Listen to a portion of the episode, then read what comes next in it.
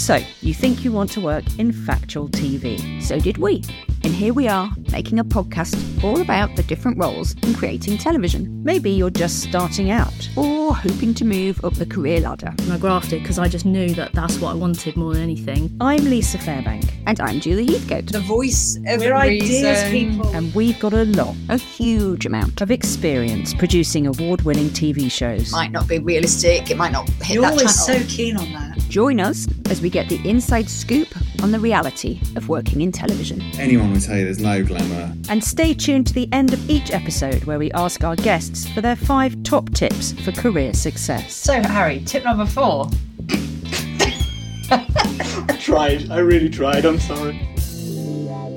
We kick off the Is TV for Me podcast series with the extremely wonderful Faaye Wheatley. Yes, Faaye is a very experienced casting producer.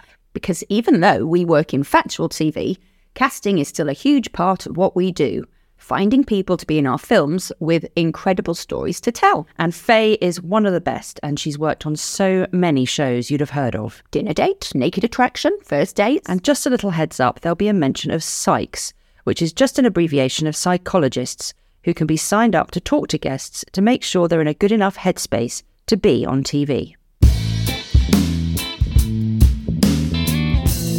Hello, Faaye. Nice to see you. It's been a while. Lovely to be here, and thank you very much for inviting me. Well, you are the queen of all things casting, so we're like, we thought we'd get you mm-hmm. on to talk about that.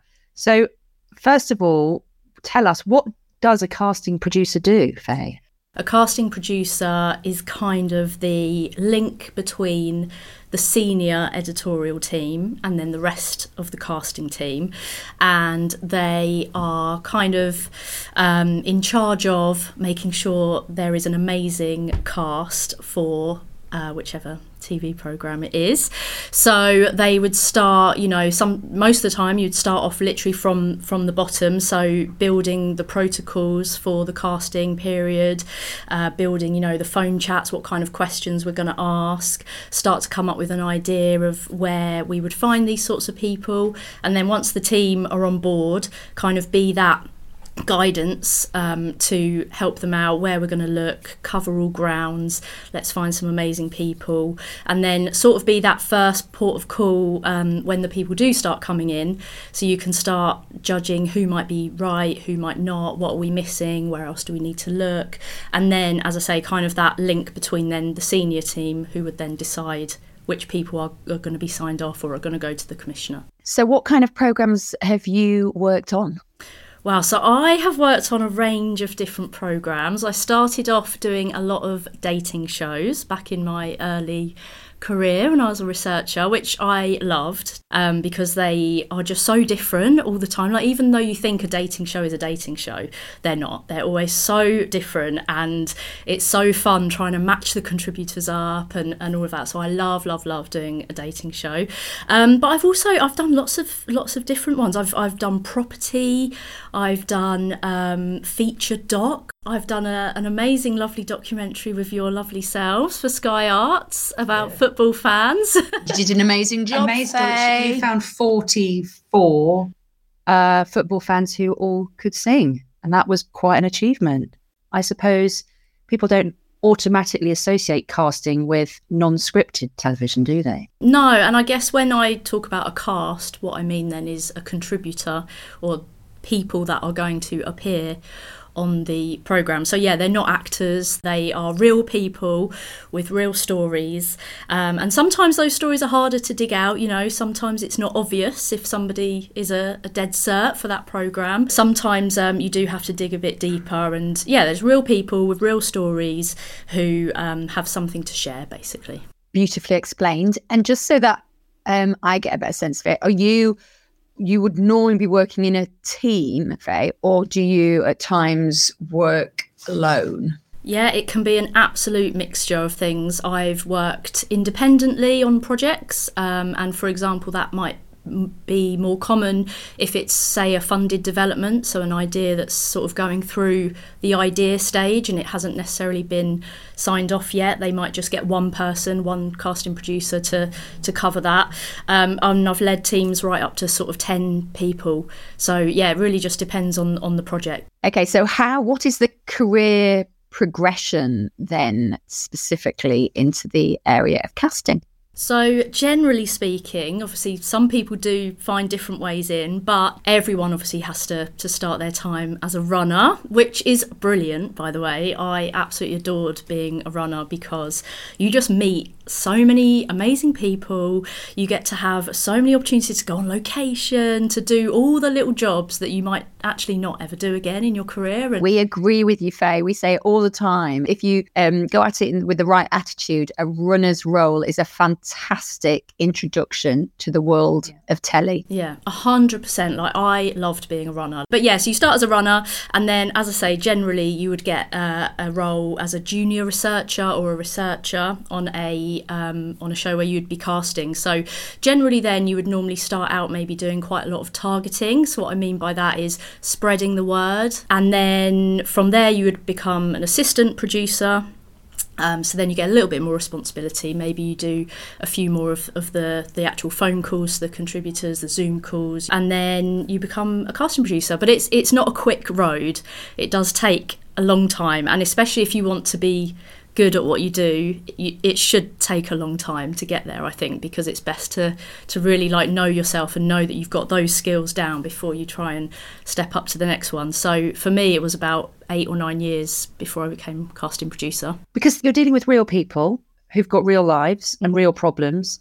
And actually, when things go wrong, there are real life implications for that. And I think if you're not experienced, then you don't necessarily have the kind of life skills to handle that. Yeah, hundred percent. Yeah, and that's um actually yeah one of one of the job, jobs of a casting producer actually being that person that you know once once the contributors had their Zoom call and they're all excited and they're they're signed off or they're on their way to being signed off, um, the casting producer normally would kind of take over, handhold them through the rest of the experience, and inevitably you're going to get people who have a bit of a wobble, or you know they tell their boss that they want to do this program and the boss isn't happy with that, or you know a whole range of other things. And as the casting producer, yeah, you're you're there to to hold their hand, to guide them through, to make sure it's definitely the right um, thing for them to do to be on on the program, and then be with them usually through the actual shooting as well, and and even just afterwards to to check in on them and stuff. Yeah. Because actually, that is there, is a big responsibility there. Because as a casting producer, you would be feeding back to uh, director, the series producer, the exec. But having been in this situation myself multiple times, I will defer to your better knowledge, or casting producer's better knowledge of that contributor, and will presume if they say this person is able to fully understand the implications of taking part and is robust enough to do it, then we will proceed accordingly. I will also be respectful if you say, I think they're great, but there are issues there. Maybe we need to just get a, psych involved, or actually, I, even though I've thought they were great, I think it's a no. yeah, it's a high pressured job really because, as you say, you know, you that sometimes are up against a lot of targets as well. You know, naked attraction, which I've done. You know, those pods have to have bodies in them, but at the same time, yeah, you have to sort of learn when it's actually in the contributor's best interest for that to not go ahead because the last thing you want then is later down the line the show can't air because this problem reoccurs or this issue reoccurs and things become um, a bit trickier. So so yeah it, it's a it's a very demanding role. Actually, naked attraction is a really good example. A Great It's a great example of something of like, like how the hell does that get cast season after season? Yeah, Naked Attraction was a was a tough one, I must admit. It's one of those that's on the CV and people kind of say, "Oh wow, if you've done that, then you know you can do anything basically." Um, and yeah, it's just it's just being just being really just not stopping basically. I mean, with casting generally it's it's usually a numbers game but especially a show like that it's just it's a real numbers game and obviously the more people you get the message out to eventually the more people will come back and say yes but again that's a really delicate one with with people you know do they really know what they're getting themselves into here? That's going to be on for all four, Channel 4, whatever they call it now, um, forever, you know. So, um, yeah, it's, that, is, that is a tough one. Yeah, full respect. Full respect. We've never Full frontal respect, in fact. How did you get your sort of foot on the ladder of TV? Yeah, so I always knew I wanted to work in TV. You know, I did media at school and then at college. So I always, always knew that was what I wanted to do. Um, and then without the life story, I had to have some knee surgery after um, college. So I didn't go to uni or anything like that. And I ended up just working in a, a well known sports shop for, for quite a while um, and just sort of got a bit stuck there, really. And then I just one day had this epiphany blowing up footballs in the back stock room of that, like, this cannot be my, my life. Like, I need to be a TV producer. Like, I'm to be a TV producer. You know, I'm just from a small seaside town. Um, so I did go to uni um, in the end. I you don't have to go to uni, can I just um, say? But I did go to uni and I studied TV production. First of all at Brighton University, and then I did my third year at Ravensbourne, which is a sort of media university. And i just got I, I worked so hard because i knew that is what i wanted. And i i won a little award at ravensbourne. And i um my prize was an industry mentor who was richard thompson at, at wall wall at the time the md there. Richard just gave me so much confidence and he said, Look, just contact all the companies, just email all the companies, tell them what shows you love, tell them why you love their show in particular, um, and why you'd love to work for them and you know you've just got to be right place at the right time sort of thing. So that's exactly what i did and um, a lovely company called Optomen got back to me and said um, yeah we need an office runner so I had my interview, and they left me a voicemail while I was in sports shop. Uh, a few days later, just saying, "Yeah, we'd love to offer you the job," and it was a nine-month office runner contract. And I cried my eyes out and was shaking as I handed in my notice. And um, yeah, I started there. Put me on Great British Menu. Then they put me on to Gordon Ramsay's Costa del Nightmares as a junior researcher. And then that was it. I was I was on my way. Went off to do Gogglebox after that, and and then yeah, just worked up after that. Well done, girl. Amazing. Really well done. And actually, that is um, sort of a, a- an excellent example of once you've got your foot in that door, you make that work for yourself by working incredibly hard. And then, actually, in our industry, unless you're very unlucky, people can be nurturing and supportive and they will professionally develop you. even if you don't have that person, you know, even if you get an office runner job at a company like I did, you know, the feedback from them to me was that even if we just asked you to put paper in the printer, you did it with a big smile on your face, like as if it, we'd asked you to to do some incredible, amazing job. You know, I just I, I showed up every single day. I was on that five a.m. train from Eastbourne every single day, not getting home till eight nine o'clock at night, um, and I just grafted and I grafted and I grafted because I just knew that that's what I wanted more than anything. So, why casting specifically? Um, I think I just love, I genuinely just love people, and I just genuinely am curious about people, their stories, um, digging out those stories. Everyone has a story. You just have to maybe ask the right questions sometimes to get it. When you ring someone and you tell them, "Oh, this is Faaye from First Dates," or whatever show it is, they will just spill. They will tell you everything, everything. It's a privilege, to be honest. It's a real privilege and honour to, to hear some of the stories that you hear. And I think when I was working on the, the Kitchen Nightmares show, I was just a junior researcher then, and I was literally stuffing envelopes all day to send flyers out. And I could hear the casting team on the phone, and they, you know, the way they were just laughing and having banter on the phone, and, you know, but then also having the serious questions as well, and sometimes crying even. You know, I just thought, yes, like that, that's, that's me. Does it ever get too much? Yes. Yeah, it can. It can. You can sometimes need to go and have a little debrief with with someone else, um, because this. Yeah, this is it. Like you know, you ask one question to someone, and they might yeah tell you just the most sad, heartbreaking story that's happened, or actually sometimes something that you really relate to, and it triggers something within you that maybe you hadn't thought about yourself for a long time, and then you know someone tells you something and you you're like oh wow yeah. So um yeah it can definitely can get too much. It can be exhausting especially if you're zooming people sort of back to back all day or on the phone all day. You have to sort of put on your your TV. I call it TV Faaye. You have to put TV Faaye on, and I have to, you know, be smiley and energetic and even if I'm tired or even if I've had a really bad day or you know you have to keep that up because they are excited to talk to you they think I might be on telly so you have to give that you know give that back to them so yeah it is it can be exhausting Okay, my next question is what kind of person, Faaye, do you think um, this particular role would suit? So I would say if you want to work in casting, you definitely need to be um, somebody who is a people person. You need to enjoy talking to people. If you don't like talking to people, you don't like people, full stop, then casting definitely isn't for you. Um, I think as well you have to be quite patient um, because casting doesn't always generate results instantly, um, depending on the, the type of show you're doing, especially if you're doing a first series as well. You know, you need people to, to trust what you're doing because they haven't heard of it before. Sometimes it doesn't even have a name. So um, you have to be very patient.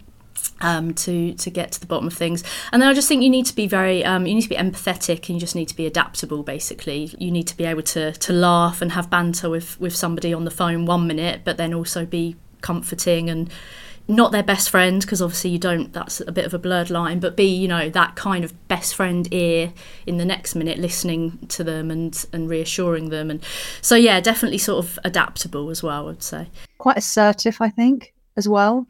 Like you have to sometimes be a bit clear with people about it's not that kind of show. Or this is the kind of behaviour we'll be expecting. yeah Because people sometimes come to these things with not quite the right ideas about stuff, don't they? Yeah, no, that's right. And sometimes people might sign up for something for a bit of a laugh or, you know, because their mate has signed them up for it for a laugh. So, yeah, you definitely have to be someone who's a bit on the ball as well to notice those kinds of people and, and get them get them in line or bring them back out of themselves and remind them what we loved about them in the first place. And um, my final question is around the trickiest scenario or the hardest person it's been type of person it's been defined. I mean, I will probably go away from this afterwards and think, oh, why didn't I say that? But I, I don't know if I can name one exact trickiest search. I would say each show brings its own challenges. Definitely, first dates matching was tricky because people trust and love that show so much. Like it matches for love, it doesn't match for TV. So, you know, we're not matchmakers, we've not, not got a degree in, in matching, but we would have to really find people that would really, really match as if we were like a bespoke dating agency. So I have trawled the streets of all sorts of cities and towns, football matches, jazz clubs, like I've all over, and you are looking for somebody who is so specific, you know, like especially celebrity first dates. The celebs on that would be really de- demanding or really picky about what they were looking for to the extent of what they look like, how tall they are. They must have a beard, they must not. Um, you know, just all of these sorts of things. And um, you have to find that because if, if you don't, the commissioner says, well, they said they wanted this, so why have you brought me that? So, um, so definitely matching for, for dating shows, I would say. Is there any any particular cast member or contributor that you're especially proud of? so so so many. And you know the nice thing is as well some of them keep in touch as well. Like so i've got a, you know if you are going to go into casting my advice would be set up a, a casting instagram because people you know people do want to stay in touch and um and it's really nice. But yeah even people from first dates hotel which i worked on probably seven six seven years ago. Like we're still in touch on on instagram now. Um so yeah no loads. I, I couldn't even mention one.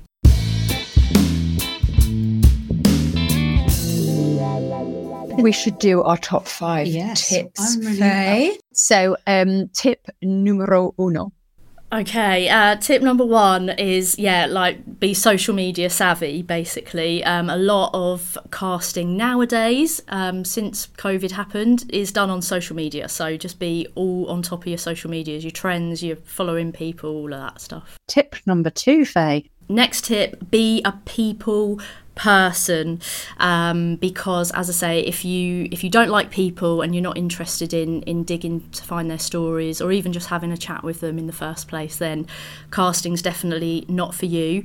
Um, also sort of work on your persuasion skills as well because although you know if if someone's a no somebody is a no fair enough. But a lot of the time people just have little wobbles and um, it's your job to to bring them back on board. So the art of persuasion as well Very good. Tip number three. be organised. Uh, I have millions of spreadsheets when I'm casting something, whether it's places I've contacted, places I want to contact, um, people that I've contacted, types of people that we're finding, types of people that I want to find.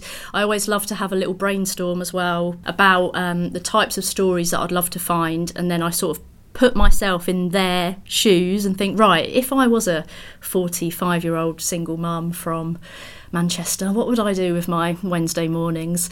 And uh, try and then find those places on Instagram or whatever it is um, to target them. Tip number four, Faaye. Next top tip I would say is to not just have your mind in casting, but to also think about the bigger picture um, and what we call the editorial of the program. Again, let's go back to data shows because I've done loads. If this person is going to go on a date, what is going to happen on that date you know what might they be able to reveal to their date a bit later on? Or you know what icks have they told me that then if we got someone who does have that slight ick but ticks every other box that they've asked for how will they you know get around that? So yeah just always thinking about sort of the bigger picture within the program and not just that one contributor uh, So you're thinking about storylines as well as character. a hundred percent yeah like the the casting is the base of everything i think It is Faaye. We agree with you. Tip number five. Tip number five. So, tip number five, I would say, is to just always be thinking laterally, always be thinking outside the box. It does take a lot of detective work. So, um, just having having your head in all kinds of places. So, not just thinking like, oh, I'll just post a flyer on social media. You know, that's it. Like I say, maybe putting your mind into, okay, I want to find this type of person. What might they be interested in? I'm going to hit up the yoga studio. I'm going to hit up the football club. And also, um, yeah, like news articles, like, you know, even local news articles. You know, you might find some incredible story and then you get finding them and suddenly they're your, your main contributor. Yeah, you're right. Because we've often come up against a sort of a, a dead end, or we've been told to push back for something else, and then it, that is when the the best casting producers like yourself, Faaye, are kind of like, right, I will sit Dig down. deep. I've got a plan D, E, and F. I know. I, that's why we love you. But thank you so oh much. God, that was so great. No, thank you. So that's it for this episode of Is TV for Me? We'd love you to join us again. And there's lots more info on our website or check us out on Instagram. And do listen out for more from us wherever you get your podcasts.